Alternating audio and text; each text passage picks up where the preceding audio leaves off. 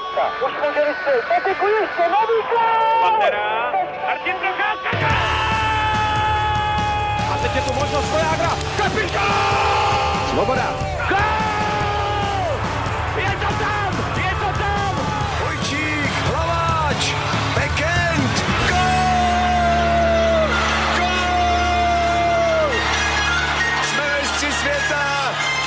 den, vítejte u dalšího dílu Hokej Focus podcastu. Český hokej potvrdil, že se nachází v dlouhodobém útlumu. Národní tým skončil na mistrovství světa už ve čtvrtfinále, když podlehl Rusku 0-3. V součtu s olympiádou se tak z vrcholné akce vrací bez medaile už po sedmé za sebou. V čem aktuálně nejvíce Češi zaostávají za světovou špičkou a do jaké míry je současná kritika nejen ze strany hokejových legend oprávněná. Ve finále ukončili dvouleté panování Kanady až v samostatných nájezdech Švédové, co je letos dovedlo až na vrchol. Ve studiu vítám komentátora ČT Sport Tomáše Jilka, ahoj. Ahoj. A také Karolínu Sochorovou a Otu Dubna z webu ČT Sport.cz. Ahoj. Ahoj. Od mikrofonu zdraví Ondřej Nováček. Národní tým nestačil ve čtvrtfinále na Rusko a stejně jako v předchozích čtyřech letech nevybojoval na světovém šampionátu Ceníkov. Podobně černou sérii měli Češi jen v první polovině 50. let. Sedmou příčkou navíc vyrovnali nejhorší umístění v samostatné historii. Tomáši, jak ty si jako očitý svědek vnímal celou tu českou cestu turné v Paříži? Vnímal jsem to jako takový proces hledání. Asi všichni fanoušci postřehli, jak se hledali neustále ideální složení těch jednotlivých formací, včetně té elitní. Stále se hledalo, jak dát dokupy hráče jako Tomáš Plekanec, Jakub Voráček, David Pastrňák, Roman Červenka, prostě ty čtyři hráče, kteří asi byli očekáváni jako ofenzivní lídři toho týmu, samozřejmě včetně třeba Honzy Kováře.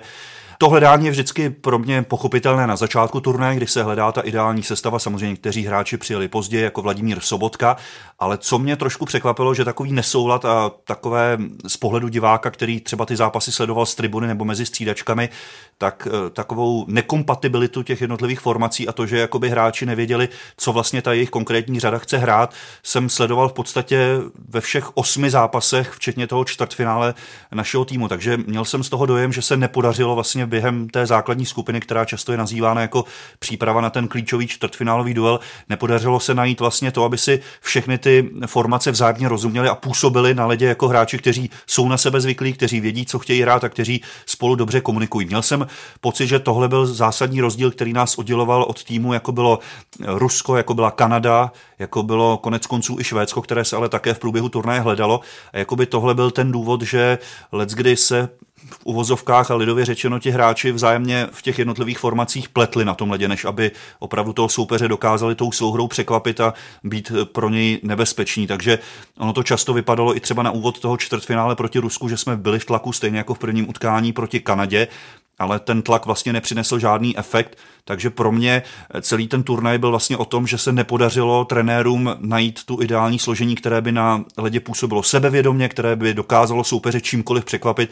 A to bylo přesně to, co nám scházelo a co prodloužilo tu naší opravdu až tristní mizérii v koncovce v posledních šampionátech v zápasech playoff, protože uvědomme si, že pokud se podíváme na poslední čtyři mistrovství světa a podíváme se vždycky na ty rozhodující zápasy, tak český tým v podstatě nedává góly.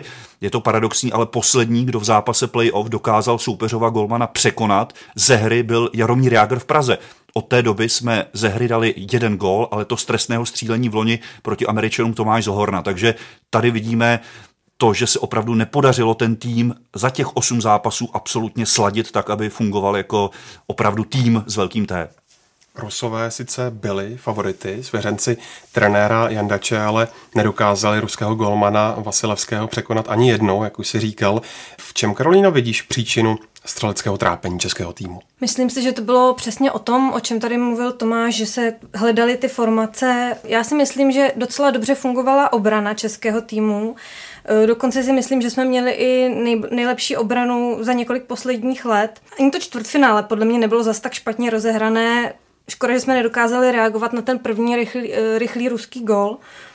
Obecně ty čtvrtfinále jsou pro nás gólově zakleté. Faktorů je tady více. Myslím si, že abychom byli schopni čelit týmům, jako je Rusko, musí být v tom týmu střelec, který bude dělat tomu soupeři problém, problémy před brankou a bude na ně třeba vytvářena nějaká osobní obrana, to v tom kádru v současné době podle mě chybí. A ještě si myslím, že tuhle roli nelze přidělovat Pastrňákovi, na kterého se snesla docela velká kritika po mistrovství. Jemu 20 let a musíme se taky podívat na to, že on byl ale nejproduktivnějším hráčem českého týmu. To znamená, tady si myslím, že ta kritika nebyla úplně oprávněná. No vzpomeňme si na to, když v jeho věku přijel na mistrovství světa Jaromír Jágr, tak také e, nikdo od něj asi neočekával, že on sám na svých bedrech potáhne celý ten tým. Samozřejmě, když hrál v roce 90 v týmu třeba e, s Holíkem a s dalšími hráči, s Reichlem, kteří později se stali velkými hvězdami, tak ta řada tehdy fungovala ve Švýcarsku v roce 90, ale e, zase nebyl to hráč, na kterém by už tehdy každý řekl, že na něm budeme stavět. Takže na toho Davida možná bylo tím všeobecným očekáváním naloženo až moc, pro něj to bylo velmi těžké snést. Samozřejmě na druhou stranu, nevím, jestli to řekl i v vysílání, ale Marek Sýkora, náš expert, řekl, u takhle mladého hráče je přece nepředstavitelné, aby on po konci sezóny se připravoval individuálně na takovýto turnaj. David vlastně přicestoval stejně jako Tomáš Plekanec až přímo do Paříže, ale co dělal v té době mezi tím, bylo samozřejmě z velké míry na jeho zodpovědnosti, ale Marek Sýkora jako velmi zkušený trenér řekl, že z jeho pohledu je nepochopitelné, jak e, trenéři mohou umožnit, že takhle mladý hráč, který samozřejmě má za sebou fantastickou sezonu v NHL, se k týmu připojí tak pozdě a připravuje se na vlastně takhle významný turnaj individuálně. Takže to je další pohled, jak se můžeme dívat na to, proč třeba David Pastrňák se nakonec s tou rolí samozřejmě musel prát, bylo to pro něj velmi těžké a Nakonec, a to už jsem tady řekl na úvod, podle mě ani žádná z těch variant, kdy ho zkoušeli trenéři s různými spoluhráči, prostě nefungovala. To se ukázalo naprosto jednoznačně v tom čtvrtfinále. A když se na to podíváme trochu z vrchu, tak jaké má o to postavení Česko na současné mezinárodní hokejové scéně? Už mluví se o tom několik let, ale měli bychom se opravdu už smířit s tím, že k těm favoritům, top favoritům na medaile dávno nepatříme. A ten, ten výběr přece byl hodnocený před turnajem jako jeden z nejlepších za posledních x let. A přesto vlastně předvedli jediný výkon, který si budeme pamatovat ještě týden po tom šampionátu. A to je ta jedna třetina proti Finům, ta poslední třetina. Takže jakoby Kanada a Rusko ty jsou momentálně jako od nás galakticky vzdálený. Švédsko a Finsko tím, jak nastartovali v předchozí dekádě ty mládežnické programy, tak chrlí spoustu talentů, který už jsou ohraný v NHL a jsou znovu mnohem dál, když se podíváme na švédský tým, kolik tam bylo hráčů z NHL a kolik jich ještě si dovolil nevzít, že jo. Takže ty jsou, ty jsou zase úplně jinde. U Američanů třeba ti jsou dál než my, akorát, že oni to nedokáží tolik prodat na to šampionátu. Posluchači si asi vzpomenou, že jsem tady jako favorizoval Američany v minulém podcastu a zase se jim to jako nevydařilo. Oni jako úplně nedokáží, nedokáží se někde jako vyladit na to playoff, ale jinak v té základní skupině je to tým, který by nás podle mě s přehledem porazil. Teď jsme ve fázi, kdy Švýcaři jsou pomalu už na naší úrovni a na dvacítkách, což je že jo, ten předchozí stupeň, my hrajeme vyrovnané zápasy s Dánskem. Jo, to znamená, že je vidět, že prostě postupně klesáme a klesáme. A problém je podle mě i v tom, že my o tom neustále mluvíme, Mluví se o tom x let, stále, ale stále se opakuje jenom to, že měli bychom začít pracovat s mládeží, mělo by se dělat tohleto, zúžit extraliga, tady to. Ale vlastně jako v podstatě se o tom mluví, ale nějaké jakoby reálné výsledky a nějaké reálné změny moc jako vidět nejsou. Já bych jenom navázal, pro mě přímě bylo naprosto nepochopitelné, jaký výkon naši předvedli proti Švýcarům v posledním zápase skupiny. Já bych musel dlouho vzpomínat, kdy naposledy jsem i v zápase, který jsme třeba prohráli, viděl takhle málo kvality u našeho týmu a tohle pro mě byl, nebojím se říci, nejhorší výkon českého nároďáku za opravdu dlouhou dobu, když budu brát jenom ty zápasy, kterým jsem byl přímo přítomen, a které se mohl sledovat a pro mě to bylo naprosto nepochopitelné. Tím nechci snižovat kvalitu Švýcarů, vlastně oni v základní skupině neprohráli v 60 minutách s nikým, každému vzali minimálně bod i z těch favoritů, ale pro mě to byl tak bezkrevný výkon a tak špatný výkon, který nás měl přece ten zápas naladit na to čtvrtfinále, že tady se ukázalo, že prostě musíte hrát na 100% úplně všechny zápasy na to mistrovství světa. Viděli jsme to i u ostatních favoritů, kteří úplně nechytli začátek nějakého zápasu a už se to s nimi vezlo. Ideální příklad utkání Finsko-Francie. Dneska prostě ty top favorité musí hrát na 100% proti každému týmu, jinak se prostě ukáže, že ty nůžky se pomalu zavírají a ten rozdíl mezi těmi v uvozovkách papírovými favority a těmi ostatními týmy už není zdaleka tak vysoký. A navážu ještě na jedno téma, které tady bylo zmíněno, že letos se hovořilo o naší obraně jako o opravdu kvalitní za poslední roky. To je pravda, ale podívejme se na tom, v čem se zásadně naše obrana e, liší od těch top týmů, které nakonec brali medaile. My bohužel, a to si přiznejme, stále v našem týmu nemáme žádného Koltna Parajka, nemáme tam žádného Viktora Hedmana, nemáme tam žádného Orlova. Prostě obránce, kteří k tomu, že jsou vynikající v defenzivě, dokáží přidat opravdu skvělou střelu, dokáží být klíčový na přesilovky. To upřímně od času Tomáše Kabeleho a Marka Židlického naše reprezentace hledá marně a já bych si dovolil říct, že tohle byl jeden ze zásadních důvodů, proč jsme tak neuspěli. Samozřejmě Radko Gudas, Radek Šimek, Jan Ruta, myslím si, že odehráli velmi dobrý turnaj, ale když si pustíte ty základní a rozhodující pasáže třeba našeho čtvrtfinále proti Rusku, tohle tam velmi postrádám. Měli jsme několik přesilovek hned v první třetině a prostě ta překvapivá střela ta střela od obránce, která je ať už na teč, na dorážku nebo opravdu na přímý gol, ta prostě našemu uh, reprezentačnímu hokeji velmi bolestivě chybí. Já si myslím, že to bylo po dlouhé době, kdy se uh, na mistrovství světa reprezentační kouč na tak dlouho zavřel se svým týmem v kabině. Vlastně naši trenéři vždycky chodili k nám do studia hned po zápase a tady opravdu hlavní trenér zůstal s tím týmem velmi dlouho. Já si myslím, že Josef Jandač sám byl stejně jako diváci velmi rozčarován z toho, co viděl muselo to být pro něj obrovské zklamání, protože opravdu to měl být zápas, který měl ten tým dobře naladit na to čtvrtfinále a to se absolutně nepodařilo a bohužel se to potom vlastně za 48 hodin ukázalo. Po návratu se každopádně na Jandačův výběr snesla vlna kritiky. Servítky si nebrali třeba legendy Milan Nový nebo Luděk Bukač starší, podle kterého český hokej ztratil identitu. V současném světě nic neznamená a soupeři už ho neberou vážně. Obligátně si pak přisadil i někdejší reprezentační trenér Alois Hadamčik.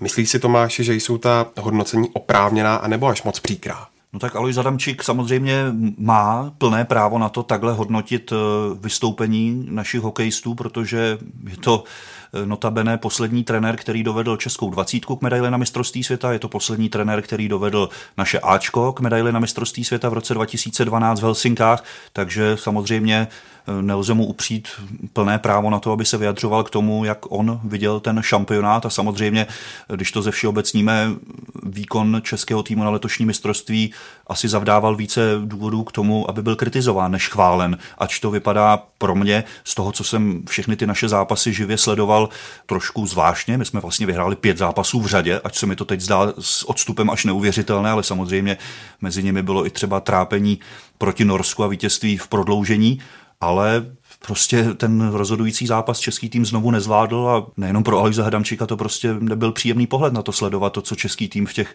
klíčových zápasech předváděl a bylo tady zmíněno utkání s Finskem, třetí třetina, kdy jsme je dokázali vlastně stáhnout ten třígolové manko, ale já bych to upřímně nazval spíše tím, že jsme v ten večer byli jedno ocí mezi slepými králem, protože Finové prostě předváděli strašlivé výkony ve skupině. To si myslím, že jak jsem se bavil s finskými novináři, vám potvrdí každý a to, že nakonec postoupili do semifinále, to prostě byla otázka znovu toho systému a toho, že když vám klapne ten jeden zápas a chytá vám golman, tak můžete zapomenout na to všechno, co předtím bylo, ale eh, Finové podle mě zažil jednu z nejhorších základních skupin za hodně dlouhou dobu, ale dneska na ten šampionát koukají ze čtvrtého místa nad námi prostě, tak to je. Kapitán českého výběru ze dvou světových šampionátů Tomáš Plekanec v rozhovorech po turnaji zmínil, že se zřejmě blíží konec jeho reprezentační kariéry.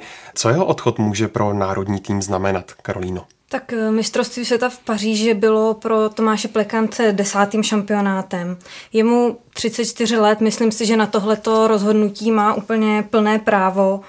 Pokud bych měla nějak zhodnotit to jeho působení, určitě je to spolehlivost, protože Tomáš Plekanec vždycky, když mu to povinnosti v NHL dovolili, tak na šampionát přijel a to i v situacích, kdy nemusel. Vzpomeňme si třeba na ten rychlý přesun před semifinále v Praze eh, a podobně tohle, co on prohlásil po skončení toho šampionátu, tak se mu vlastně nemůžeme divit. Po té sezóně, jakou měl, po tom, jak dopadlo mistrovství světa, eh, tak samozřejmě takové myšlenky přichází. Ještě to oficiálně neohlásil. Myslím si, že ještě to může spousta věcí změnit. Uvidíme, jak to dopadne s olympiádou, s účastí hráčů z NHL.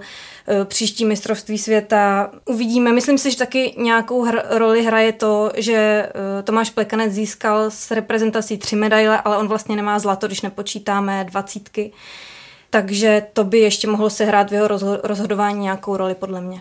Nebyl i jeho výkon tak trochu rozčarující? Já myslím, že tohle je na trošku širší téma, já bych to trošku rozšířil.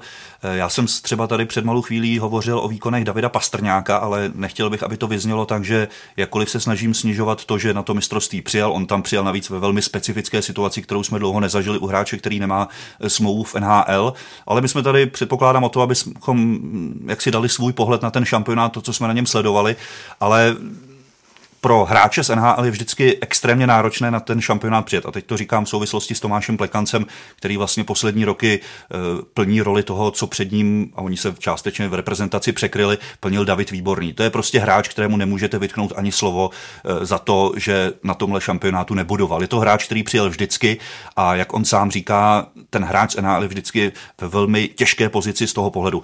Pojedu tam i svědomím toho, že vím, že nemám úplně top formu a budu kritizován za to, že jsem tam nepodával výkon výkony, jako se ode mě očekávají. Nepojedu tam a vymluvím se na nějaké objektivní příčiny a budu kritizován za to, že nechci pomoct národnímu týmu. Fanoušci velmi často zapomínají na to, že je to kolektivní sport a že ten hráč má určitou svoji osobní hrdost a se svým jménem tam nechce přijet prostě s tím, že ví, že tomu týmu nebude tak prospěšný, jak by asi odpovídalo jeho jménu a jeho kariéře tím chci jenom eh, vysvětlit, a asi nejsem sám, kdo to takhle vnímá, že pro ty hráče je to velmi nepříjemná situace, pokud přijedou, vemou tu pozvánku a potom prostě nepodávají takové výkony, jaké se od nich očekávají. Tomáš byl letos v téhle pozici a já bych si velmi přál, aby to nebyl jeho poslední reprezentační turnaj, to rozhodně. Já bych řekl, já se vrátím ještě k předchozím otázkám. Je trochu paradoxní, že my tady, tady velmi kritizujeme český tým, ale na druhou stranu z toho týmu do NHL po sezó, jako na příští sezónu míří hned tři obránci. Pravděpodobně Ruta, o něj se údajně zajímá Edmonton Calgary. Jeřábek podepsal Montrealu a Šimek jde do San Jose. Ještě brankář Machovský z Plzně odchází a Kemp jde do Chicago. To znamená, že na jednu, na jednu stranu jako ten turnaj se třeba nevydařil, ale je vidět, že o ty hráče zájem je a že jako oni individuálně by mohli někam růst. A s tím souvisí trochu i ten Tomáš Plekanec, je to takový oslý můstek možná, ale Tomáš Plekanec byl hráč, který strávil asi dva nebo tři roky na farmě a opravdu jakoby on si tu pozici toho Montrealu vydřel a teď už tam, teď už tam hraje nějakých 12-13 let a to si myslím, že spoustě hráčů po něm, který přišel do NHL, chybí, že oni prostě tam přijdou, první sezónu se to úplně nedaří, jsou spíš na farmě a pak to zabalí a radši jdou prostě zase do Ruska nebo se vrátí do extraligy. A takový to jako být schopen se kousnout, ten začátek, který je v, v tom zámoří vždycky těžký, jako nějakým způsobem překonat, to třeba jakoby té generaci, která je po Tomáše Plekancovi, docela chybí. A ještě bych zmínil jednu věc, třeba s tím, jak klesá česká dvacítka, což je věc, která jakoby vlastně ale i s, s tím národním týmem souvisí, protože z toho se přece rekrutují hráči, kteří potom za ten národní tým budou hrát. A dvacítka neměla medaili 12 let. A když vezmeme si, že řekněme nějaký takový ten ideální věk hokejisty je třeba kolem 26. Já jsem se s chodou okolností koukal na soupisky týmů z juniorského šampionátu 2011, kde za Rusy hráli mimo jiné třeba Orlov, Tarasenko, Kuzněcov, Panarin a proti ním Berry, Couturier nebo Shen. A z našeho týmu, který na tom mistrovství byl sedmý, se do NHL prosadil jenom Ondřej Palát a trochu Andrej Nestrašil.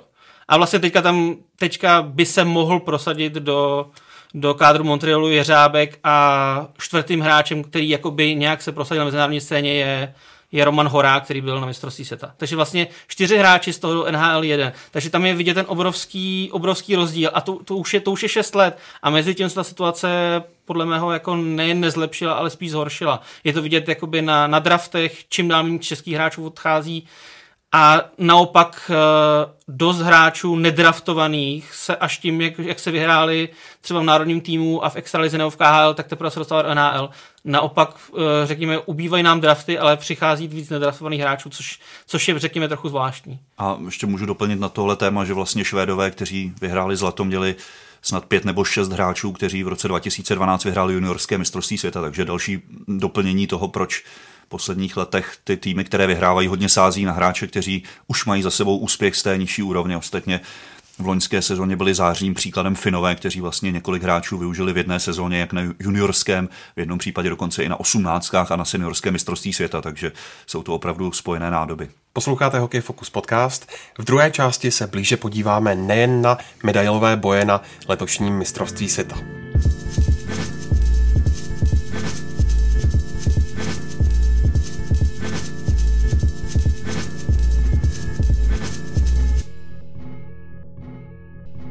Finále mezi Švédskem a Kanadou nabízelo dlouho spíš jen taktickou bitvu a padly v něm pouze dvě branky.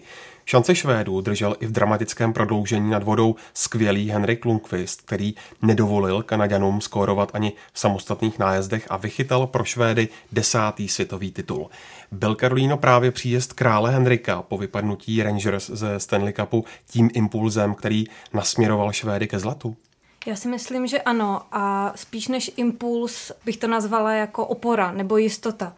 Protože ve finále vlastně odchytal těch 42 střel a neinkasoval ani v jednom z těch nájezdů. E, myslím si, že úplně popravu se tak dočkal těch nadšených reakcí, které teď kolují médii i mezi jeho spoluhráči na tom návratu Švédů na tuhle tu zlatou pozici má obrovský podíl podle mě. Pro ně je to první zlato z mistrovství světa ještě společně v týmu s bratrem, takže to vlastně s dvojčetem jeho, takže to celé je takový splněný sen.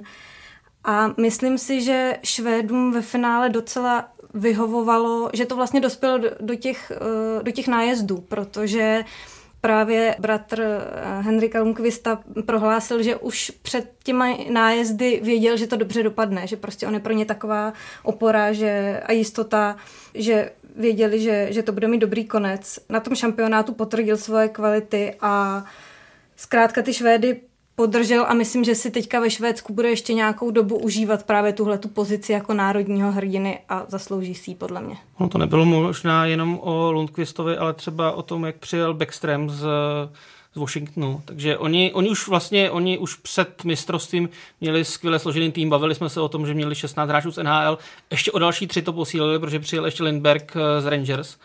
A vlastně krom, krom Sedinů, kteří už řekněme, už kariéru trošku dohrávají, abychom byli upřímní, tak vlastně jim přijel každý, kdo přijet mohl. Znamená, že oni trochu v zákrytu za Kanadou, která byla favorit z podstaty toho, že dvakrát vyhráli a Ruskem, které je favorit vlastně úplně vždycky a vždycky tak vystupuje, tak oni byli trochu v zákrytu, ale budov, budov, vybudovali skvělý tým, který sice herně, herně úplně nezářil. Ono asi se nebude na Švédy vzpomínat jako na, na tým, který tomu mistrovství dominoval, třeba jako Kanada před dvěma lety v Praze ale oni hráli účelně, hráli to, co potřebovali a v pravou chvíli vytáhli právě Hendrika Lundqvista vlastně na poslední zápas skupiny a odchytal celou vyřazovací část. A on nedá se říct, že oni by měli problém v brankářích předtím úplně nějaký jako výrazný.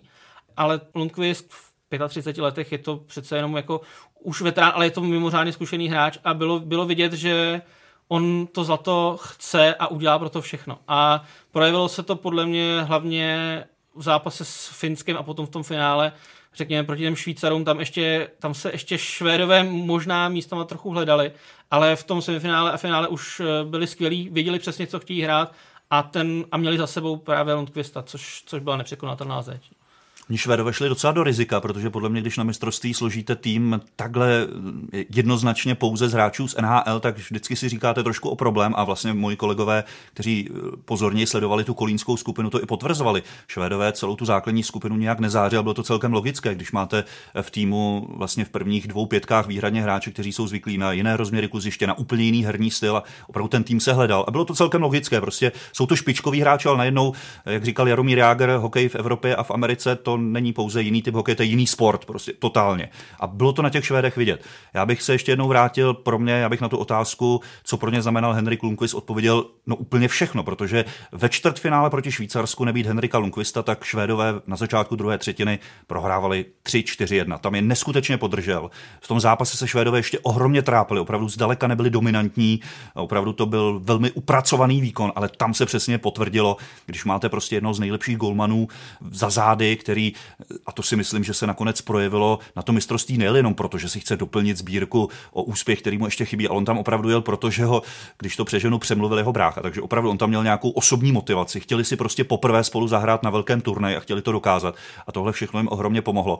Takže já bych si dokonce dovolil spekulovat, že pokud by Henrik Lundqvist na to mistrovství nepřijel, tak prostě dnes se nebavíme o tom, že Švédové jsou mistry světa. Samozřejmě to spekulace.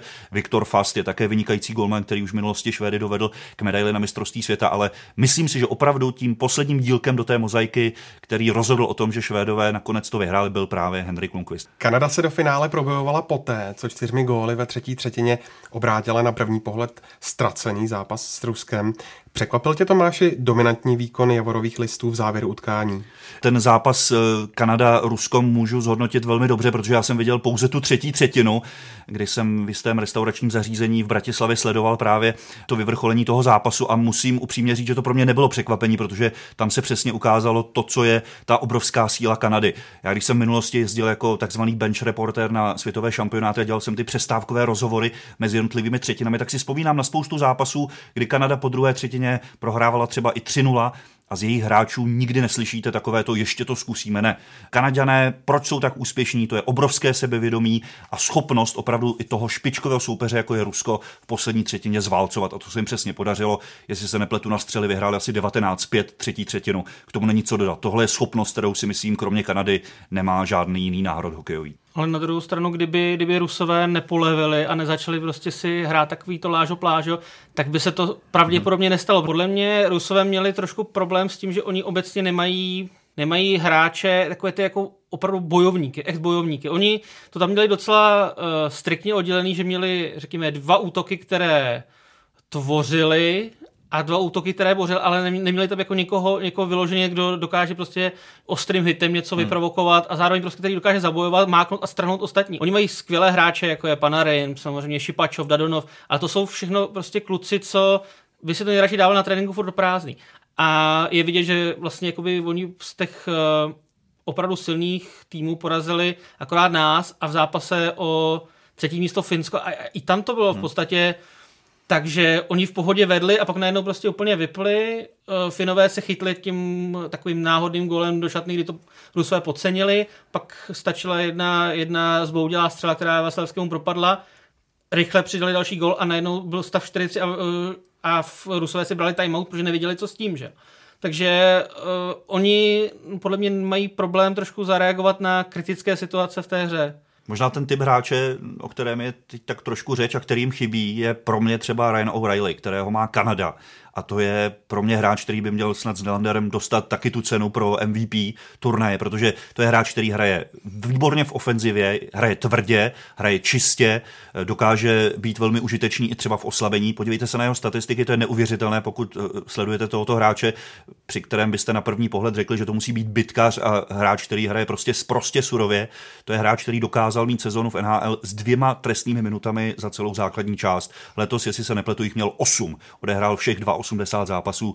To je neskutečný hráč, je dobrý úplně ve všem. To je neskutečný univerzál a myslím si, jako celosvětově nedoceněný hráč. Samozřejmě, když mluvíme o těch hvězdách, tak jakoby jeho jméno vždycky tak je někde tam v povzdálí, ale asi není náhoda, že sice až jako náhradník, ale že si ho Mike Bebko vzal i na světový pohár. To je prostě hráč, který kterého by chtěl každý v týmu a myslím si, že on zásadním způsobem vlastně strhl tu lavinu toho obratu proti Rusku v semifinále. Mimochodem z jiného soudku, co jste říkali na to, když během finálového zápasu zní z hlediště takřka jenom povzbuzování Rasia, Rasia. No, je to součást eh, systému toho turnaje. No, se zamysleme na to, proč čtvrtfinále byla navštívena hůře než eh, zápasy ve skupinách, protože je to pro fanoušky strašně náročné vlastně zjistit, kde ten váš tým bude hrát. Oni nečekali pouze kustodi týmu, kteří měli tak napůl zbaleno, ať už to byli kanadští, ruští nebo naši, kde vlastně budou hrát ale je to vlastně problém pro fanouška, který vlastně do poslední chvíle neví, tak budeme hrát tam, budeme hrát tady. Teď navíc ty nejsilnější televizní společnosti určují taky to, kdy chtějí hrát, tam mají největší slovo Švédové a Kanaděné v tomhle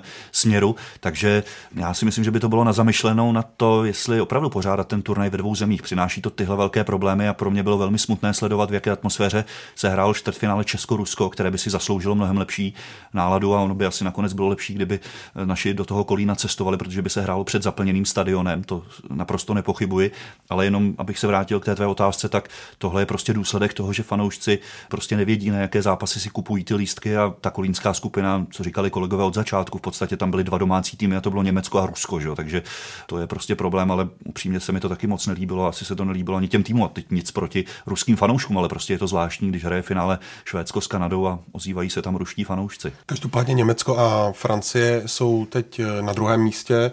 Je to překvapení? Myslím, že se na tom podílela zásadní měrou teda ta kolínská skupina, já co jsem strávil vlastně to mistrovství v Paříži, tak jsem tam viděl samozřejmě to, že Francie není hokejovou zemí. Bylo to vlastně první mistrovství, kde jsme před každým zápasem mohli na kostce sledovat instruktážní film o tom, že každý zápas začíná takzvaným bully, kde se puk hodí mezi hokejky dvou soupeřů a že prostě se může střídat během hry a že když je po 60 minutách nerozhodný stav, že se prodlužuje, no tak prostě francouzským fanouškům to museli, museli takhle přiblížit. Je to asi jako kdyby u nás bylo mistrovství světa v rugby, taky spousta lidí asi nezná do detailu ta pravidla. Na druhou stranu já jsem byl nadšen tím, jak francouzští fanoušci přistoupili k některým svým domácím zápasům a pro mě prostě slyšet během třetiny zpívat Marseillaise byl jeden z nejsilnějších zážitků a je vidět, že francouzští fanoušci rozumí sportu, našli si cestu i na tenhle sport, ale obávám se, že ten šampionát nějak výrazně jak si popularitu tohoto sportu speciálně v Paříži nezvedne. My jsme o tom mluvili i v komentářích. Pokud by mělo být mistrovství ve Francii, navrhoval bych dát ho opravdu do měst, která jsou jaksi historicky eh, s tímhle sportem spojené, ať už je to Grenoble, Rouen, Amiens, Angers, těch měst je spousta, prostě Paříž je takové megaměsto, že tahle událost, a to říkám zcela upřímně, tam jaksi z mediálního pohledu totálně zapadla. To, eh, pokud jste se podívali večer na sportovní zprávy, tak ani v den vítězství Francie nad Finskem jste se nedočkali v podstatě žádné informace. Bohužel problém, že jediná šance, jak mohla Francie uspořádat to mistrovství, bylo napůl s Německem, hmm. aby se hrálo v Paříži protože ta města, která se zmiňoval, tak eh, to jsou všechno stadiony kolem hmm. 3-4 tisíc. Tam by se prostě mistrovství to hrát nemohlo, bohužel. Finále mělo také českou stopu. Jedním z hlavních rozhodčích duelu byl Antonín Jeřábek.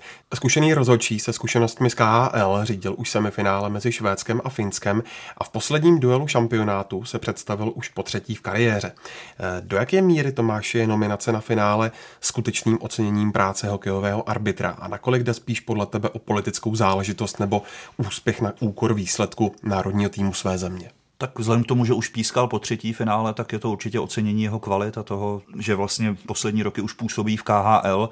No a zároveň je to samozřejmě, když už teda použít slovo politika, tak pouze v uvozovkách je to zkrátka o tom, že ty šance v posledních letech dostává právě proto, že bohužel tam chybí český tým mezi tou čtyřkou nejlepších, takže samozřejmě pískají hlavně rozhodčí z těch zemí, které už nejsou v akci a ale tím vůbec nechci snižovat ten důvod, proč on byl právě zvolen a znovu je to vlastně po třetí a On je první, komu se to povedlo v tom systému playoff, takže to samozřejmě je úžasné ocenění, ale jak se říká, nejlepší rozhodčí je ten, o kterém se vlastně v tom zápase neví, takže když k jeho výkonu ve finále nic moc neřekneme, tak je to vlastně pozitivní. Na letošním šampionátu se v dobrém světle předvedly obě pořadatelské země.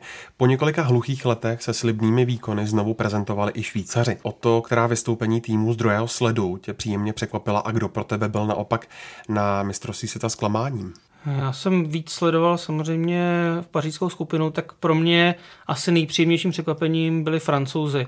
Ne, nejenom, nejen proto, že diváci uh, zpívali Marseillezu při zápase, což mimochodem tady je opravdu úžasný zážitek, ale oni měli skvělou první řadu. Antoine Russell, Stefan da Costa a Belmar což jsou dva hráči se zkušenostmi z NHL a Stefan Dakosta tuším v zámoří také hrál a mimochodem spekuluje se o tom, že by se mohl podívat do Las Vegas v příští sezóně. A e, za nimi Ovitu z New Jersey, což, což byla v podstatě lajna, která jim hrála i přesilovky, které měly jedny z nejlepších na turnaji a musím říct, že je to line, kterou jsem jim vlastně svým způsobem docela i záviděl. Protože tuhle tu kombinaci nedokázali Češi dát dohromady na celý turnaj. Je pravda, že francouzům se to skládá o něco jednodušší, protože prostě vemu tři nejlepší hráči a dají, dají k sobě. Protože řekněme, přiznejme si, ty jejich třeba třetí a čtvrtá lajna je na tom mnohem hůř, což, je, což pak dost dělá v těch zápasech s favority, že první dvě řady jak Norů, Dánů, Francouzů, Lotyšů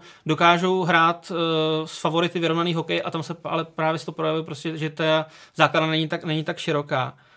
A Florian Ardy samozřejmě, to byl, to byl ten, vlastně on chytal ty tři těžší zápasy a dá se říct, že vlastně nesklamal ani proti Kanadě, ani, ani proti nám i když tam vlastně měl statistiky asi nejhorší a to, co předváděl proti Finům, to, to, byl, to byl jako z golmanského hlediska, to byl jeden z vrcholů šampionátu, pokud nebudeme počítat tedy Lundqvista. A u Němců na druhé straně oni to měli jednodušší v tom, že Slováci byli v situaci, jakou jsme tady řešili minule, prostě, že tam to jako na nic moc velkého nebylo a Dánové, kteří mě teda mimochodem trošku zklamali, že u ní se dalo očekávat dvě věci. Buď když mají tedy jistou záchranu, že budou uvolnění, nebo se na to trochu vykašlou. já nechci říct přímo, že vykašlali, ale ty výkony nebyly takový, jako bych očekával od týmu, který, který vlastně může hrát bez, úplně bez nervu. Jo, to znamená, že pro Němce tam se vyloupili na poslední chvíli Lotyši, kterým se podařilo vyhrát vlastně ty první tři zápasy, ale nakonec, nakonec v jednom z možná nejzajímavějších a nejnapínavějších zápasů celého turnaje vlastně přesně Němci v tom, tom posledním zápase, vlastně až úplně poslední zápas základní skupiny v, v nich přešli v nájezdech, což byl to, byl to skvělý zápas, skvělý zážitek. A jestli můžu zmínit někoho, kdo mě opravdu zklamal, tak mě strašně zklamali Bělorusové.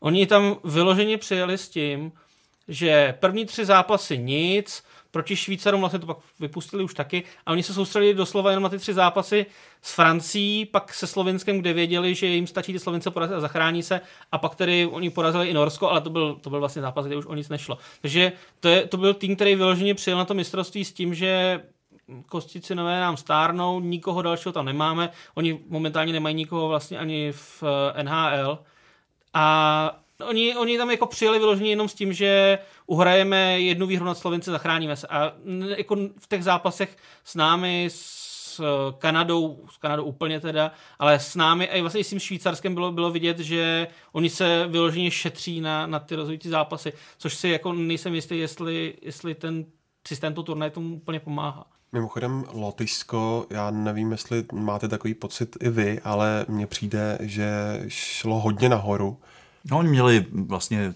trenéra že, s bohatými zkušenostmi, který dokonce vyhrál i Stanley Cup, takže to jim samozřejmě hrozně pomohlo.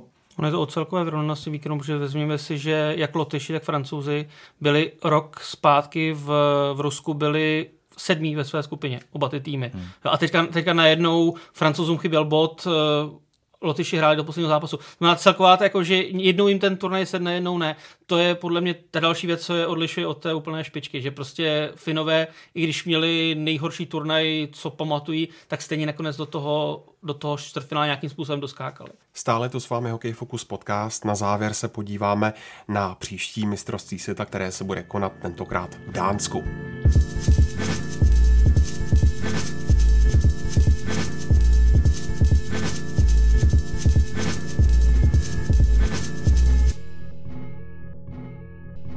Nejdřív ale trochu obecně Světová hokejová federace se i v následujících letech asi bude držet aktuálního modelu mistrovství světa, tedy dvou skupin po osmi týmech a přímým sestupem nejhoršího celku. Považuješ tenhle formát za optimální o to, nebo by stálo za toho nějak upravit? Když už tedy se budeme bavit o tom, jestli je dobré mít na mistrovství světa 16 týmů, tak mně se přeci jen o něco víc líbil ten předchozí systém, kde byly základní skupiny po čtyřech, pak osmi finále a pak až čtvrtfinále. Za prvé odpadne jeden, řekněme, zbytečný zápas. Třeba tím lepším týmům odpadne jeden zbytečný zápas s tím vyloženým outsiderem, což, eh, jak jsme, jak jsme tady mluvili o tom, že ten že ten program té základní skupiny je hodně nahuštěný, tak ten jeden, jeden vlastně o jeden zápas méně by jim mohl pomoct, aby měli třeba více energie do toho playoff. A taky podle mě to spravedlivější ohledně, ohledně záchrany, protože teďka v podstatě tam, že jo, teď vyloženě třeba Bělorusko, Slovensko rozhodoval jeden jediný zápas vlastně bez, bez možnosti opravy pro oba týmy, že se tak vezme. Ta skupina o záchranu byla přeci jen o něco spravedlivější, byť chápu teda, že nebyla úplně tak jako třeba sledovaná a tak. A možná bych zapřemýšlel i nad tím, co tady bylo, řekněme, asi před 15 lety, což je návrat té kvalifikace o mistrovství světa, kdy, kdy třeba jako 10 nejlepších týmů mělo zajištěno příští rok a zbytek, zbytek hrál, hrál v několika skupinách, prostě hráli, hráli o postup na ten další šampionát. To znamená, že ty lepší týmy, které jsou na hraně, by měly šanci hrát ten, to mistrovství ta častěji než jednou za dva roky. Já si jako ta vlastně jako možnost přímé konfrontace v ostrém zápase Eh, když to vemu Slovinců a Italů, v podstatě není, protože oni se neustále míjejí. A teďka teď je otázka, kdo je lepší. Já teda si domnívám, že Slovinci jsou lepší než Italové. Bohužel teda oni byli, řekněme, z těch dvou týmů větším zklamáním, že od nich se čekalo, že by mohli třeba ty Bělorusy nebo někoho dalšího v té se naší skupině potrápit, zatímco od Itálie se vzhledem k tomu, jakým způsobem skládal ten jejich tým, že ho mají poměrně mladý a že vlastně se úplně vykašlali na, na nějaké naturalizované Kanaděny, které v italské lize mají a šli tam opravdu s mladým týmem, tak od nich se vlastně nečekalo nic. Takže já bych chtěl vidět jakoby nějaké eh, víc eh, přímých soubojů těchto týmů, aby se ukázalo opravdu, kdo je lepší a nemuseli se tam jako střídat, střídat jakoby ob sezónu vždycky. Vlastně jedním z důvodů, proč tenhle systém byl před pěti lety zaveden, bylo to, o čem jsme už taky trochu mluvili, aby to bylo přehlednější pro diváky, protože v minulosti vlastně pouze ty první tři zápasy v základní skupině věděli, kde ten jejich tým bude hrát. Potom šla ta osmifinálová skupina, kde už se zase nevědělo, v jakém čase a s jakým soupeřem, takže teď vlastně mají alespoň jistotu těch sedmi, sedmi utkání s pevně daným termínem. Na druhou stranu se mi moc nelíbí to, že eh, je to prostě pořád sport, hrajete soutěž s někým a víte, že musíte skončit před nějakým týmem, abyste se zachránil, protože on příští rok to mistrovství pořádá, má tu účast garantovanou. To tam trošku postránám úplně opravdu to, že se jedná o sportovní soupeření eh, týmů, které prostě mají ukázat, kdo je lepší, kdo není. Eh, další zajímavostí, která tady byla taky zmíněna, je to, že Slovinci zase spadli, to je taková jejich tradice, prostě postoupí, se stoupí, ale na olympiádu se zase dostali, vlastně loni v září zvládli kvalifikaci, takže tým, který bychom se asi neodvážili zařadit mezi 12 nejlepších týmů na světě, tak stejně jako do Soči zase postoupil, zase zvládli tu kvalifikaci, takže je zajímavé, že oni v tomhle měření sil dokážou třeba ty Bělorusy porazit, ale na tom mistrovství s nimi ten klíčový zápas prohráli. Tam musím říct celé jednoznačně, Slovinsko prostě bylo objektivně nejslabší tým, i když Bělorusové předtím předváděli úplně hrůzné výkony, naprosto pasivní, ale prostě v tom přímém souboji ukázali, že jsou přeci jenom stále hokejově o několik levelů nad Slovinskem, když se potkají týmy víceméně v té nejsilnější možné sestavě. Asi nemám pocit, že by Andřej Kopitar nějak zásadně zachránil jako jednotlivec Slovince na mistrovství, ale ukazuje se tady zvláštní ten paradox, že Slovinci a to si vzpomeňme na Soči, tam dokonce postoupili do čtvrtfinále, kde zvládli i tu kvalifikaci s Rakouskem, tak nejsou schopni se v tom mistrovství světa udržet. Takže určitě je tady dost Eh, na přemýšlení nad tím, jestli některé ty zápasy, některé ty týmy nejsou jaksi nadbytečné, když už to máme nazývat opravdu elitní divizí nebo elitní skupinou prostě mistrovství světa. Není to trochu tím, že ta kvalifikace se hraje na tři zápasy, hmm. zatímco mistrovství na sedm, což pro Slovence, kteří nejsou, řekněme, hokej na také úrovni, může být problém. A ono, kdyby, možná kdyby hráli ten zápas s Běloruskem druhý v pořadí a ne šestý, tak mohl třeba ten zápas vypadat jako trošku jinak. Slovenci se tak nešetřili jako Bělorusové, kteří se opravdu vykašlali na ty první zápasy. Slovenci bojovali se Švýcary, dotáhli to na nájezdy ze stavu 0-4, takže možná kdyby zvolili tu strategii jako Bělorusové, kteří za tři zápasy vyprodukovali asi 20 střel, tak by možná na tom byli, byli, byli nakonec líp. No. Už jsme to říkali, příští rok bude světový šampionát poprvé hostit poprvé v historii Dánsko. V roce 2018 se ale také odehrají zimní olympijské hry v korejském Pyeongchangu, kde se takřka s jistotou nepředstaví hráči z NHL. Karolíno, co přinese mistrovství světa v Kodaně a Herningu a jakou podle tebe bude mít eh, roli v olympijském roce? Tak eh, nejprve k tomu Dánsku, které, jak si řekl, bude poprvé v historii hostit mistrovství světa. Já si myslím, že Dánsko je hokejová země, že tam si to najde svoje fanoušky. Myslím si, že tam se nebude řešit podobný problém třeba s návštěvností a podobně. Samozřejmě záleží na ceně vstupenek a, a dalších věcech. Druhá věc jsou výkony dánského týmu, který zachránilo to, že vlastně příští rok ten šampionát pořádají. Ale myslím si, že ten šampionát tam bude kvalitní.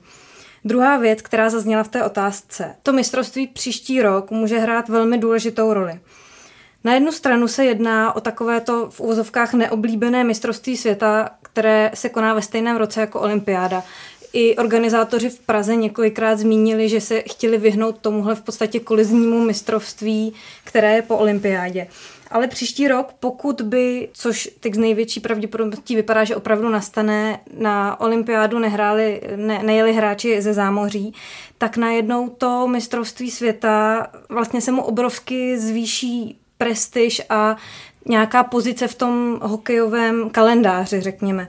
Což je další věc, protože samozřejmě přibyl ještě světový pohár, takže to mistrovství světa podle mě po letech může mít zase úplně jinou roli a úplně jiné postavení a uvidíme, jak to bude fungovat, pokud to bude tak, jak se to zdá teď, bez hráčů na olympiádě, jednou za čtyři roky světový pohár. Myslím si, že tohle ještě, ještě může mít docela zajímavý vývoj. Bude to asi možná lépe obsazený turnaj než, než samotná olympiáda. Vzhledem k tomu, že aspoň, aspoň z týmu, které ne, se nepostoupí nebo brzy vypadnou ze Stanley Cupu, by mohli přijet hráči já očekávám, že to bude takový, jako řekněme, komornější turnaj třeba i než ten, než ten, než ten letošní, protože Kodaň je takové klidné město, řekněme, a Herning není taky nějaké jako rušné velké město, takže to bude takový možná jako komornější, přátelštější šampionát. A NHL, tuším 14 dní zpátky, vyhlásila Tampu jako dějiště příště utkání hvězd, což mimochodem v posledních dvou nebo třech případech, kdy byla sezóna přerušená olympiádou, tak All-Star Game nebyla. To znamená, že to je, řekněme, další z těch, z těch jakoby náznaků toho, že, že opravdu o tom se vlastně už ani neuvažuje a že vlastně René Fazl, řekněme, trošku jenom vypouští mlhu, aby, aby jako dával lidem jakousi falešnou naději, což vlastně nechápu, proč lepší by se bylo postavit k tomu členu a říct prostě, jako nedohodli jsme se, dobrý konec. Já si myslím, že by se taky mohla změnit jedna věc a to je v poslední době jsou omluvenky, které se prostě hromadí na, na světový šampionát a teď, když najednou ty hráči by nemohli na olympiádě a pak by vlastně přišlo to mistrovství, tak si myslím, že zase by těch jmen mohlo přijet víc. Mm, je to teďka těžko asi říct, ale myslím si, že to ještě, ještě může vypadat zajímavě. No, k tomu Dánsku jako dějiště, já jsem nedávno četl někde dost zajímavý článek vlastně o malém městečku a takové hokejové akademii, která tam je a ze které vzešli opravdu hráči, kteří se v NHL prosadili. Že? Dneska v NHL, já bych si dovolil řadit mezi nejlepší brankáře třeba Frederika Andersena, který tedy okolností chytá za Toronto od letošní sezóny, nebo Lars Eller, to jsou všechno hráči, kteří se prostě v NHL nějak prosadili, Janik Hansen, takže je vidět, že i v tom Dánsku vlastně poměrně skromných podmínkách a v malých městečkách dokážou vychovat vlastně hráče, kteří se postupně dostanou až do té nejslavnější ligy a dokážou tam jako patřit mezi opory svých týmů, takže věřím, teď třeba mladý Nikolaj Ellers, takže věřím, že tihle hráči třeba, když budou volní, tak určitě neodmítnou příští rok přijet a také vlastně přitáhnou pozornost jako domácích fanoušků k tomu mistrovství a určitě by tam mohl hrát roli i ten faktor, který tady už jsme taky zmínili, to znamená, že prostě hráči, kteří nebudou moci na olympiádu, tak možná o to radši si vlastně tu sezónu ještě prodlouží, ti, co nepostoupí třeba do Stanley Cupu a budou chtít jako ještě si zahrát pěkný turnaj, vlastně reprezentační, takže by to nakonec vlastně mohlo být mistrovství, které bude jedno z tohoto pohledu nejzajímavější za dlouhou dobu. Já bych ještě chtěla říct, že si i myslím, že právě i dostatek fanoušků by mohl dorazit, protože když se podíváme třeba v Kolíně, kolik bylo těch eh, dánských fanoušků, samozřejmě mají to blízko, ale podívejme se na ostatní řekněme, fanouškovské základny týmů, které končí na posledních místech v základních skupinách. Myslím si, že v tom Dánsku by tohle to mohlo hezky fungovat. No a následující sezóna bude vpravdě historická pro korejský hokej. Pořadatelé blížící se olympiády se totiž zároveň poprvé představí i mezi elitou na mistrovství světa, kam se probojovali z dubnového šampionátu divize A1. V čem vidíš, Tomáši, hlavní příčiny vzestupu prvního azijského účastníka mistrovství světa po 14 letech? Tak já jsem letos viděl pár zápasů vlastně té, eh, řekněme, divize 1, vlastně, ze které oni postupovali a mm, asi, kdybych hned neviděl ta loga, která měli vlastně ze předu na dresech a viděl pouze některé hráče zezadu, tak bych měl pocit, že to je nějaký eh, severoamerický univerzitní výběr, protože oni samozřejmě mají v tom týmu řadu naturalizovaných Američanů nebo Kanaděnů, včetně golmanské jedničky, takže to jim jednoznačně také hodně pomohlo. Na druhou stranu jsem asi rád, že už neplatí to pravidlo, co platilo, mám pocit, hodně dlouho a vlastně skončilo až někdy tak kolem roku 2001-2002, kdy vlastně nejlepší azijský tým měl stále garantovanou účast, takže Japonci tehdy nesestupovali, přestože v té eh, top divizi byli jednoznačně nejslabším týmem a dostávali od většiny soupeřů jako pořádné nálože, takže třeba si Korea v příštím roce tu účast jako opravdu vybojuje a udrží se. Samozřejmě bude patřit asi mezi hlavní outsidery, ale uvidíme asi bych se nedodvažoval se pouštět do nějaké hlubší analýzy, jak se jim to podařilo, ale určitě už to je několik let směrováno té doby, co zjistili, že mají doma olympiádu, takže samozřejmě do toho pořádně šlápli, do podpory hokeje a chtějí se i vlastně na olympiádě ukázat v co nejlepším světle. Já si myslím, že tam i docela důležitou postavou může být eh, reprezentační trenér, což je Jim Peck, který Sám má velkou zkušenost s NHL, tuším, že 217 zápasů a vlastně hrál i za Kanadu něco kolem 50 zápasů. A hlavně má dva Stanley Cupy s Má dva Stanley Cupy, přesně tak. A tam si myslím, že tohle je velmi důležité, ta znalost vůbec toho kanadského hokeje, hráčů, eh, toho kontextu, takže tam si myslím, že on ještě může uh, hrát velmi důležitou roli pro ten tým. A v průběhu letošního šampionátu byl určen také pořadatel mistrovství světa v roce 2021 a 2022 Mezinárodní hokejová federace eh, rozhodla, že za čtyři roky budeme se hostit Lotyšsko a Bělorusko a následující turnaj se pak odehraje ve Finsku. Pro rok 2023 se tedy nabízí návrat šampionátu do Prahy. Jak by to vypadalo, Karolíno? Ten rok 2023, jak říkáš, je stále otevřený, ale jak jsme slyšeli eh, v rozhovoru, který eh, poskytl René Fázl České televizi, tak on sám řekl, že ten šampionát v Praze byl nejlepší, co zažil, aby byl by rád, kdyby právě ten rok 2023 byl zase v režii Prahy a Ostravy.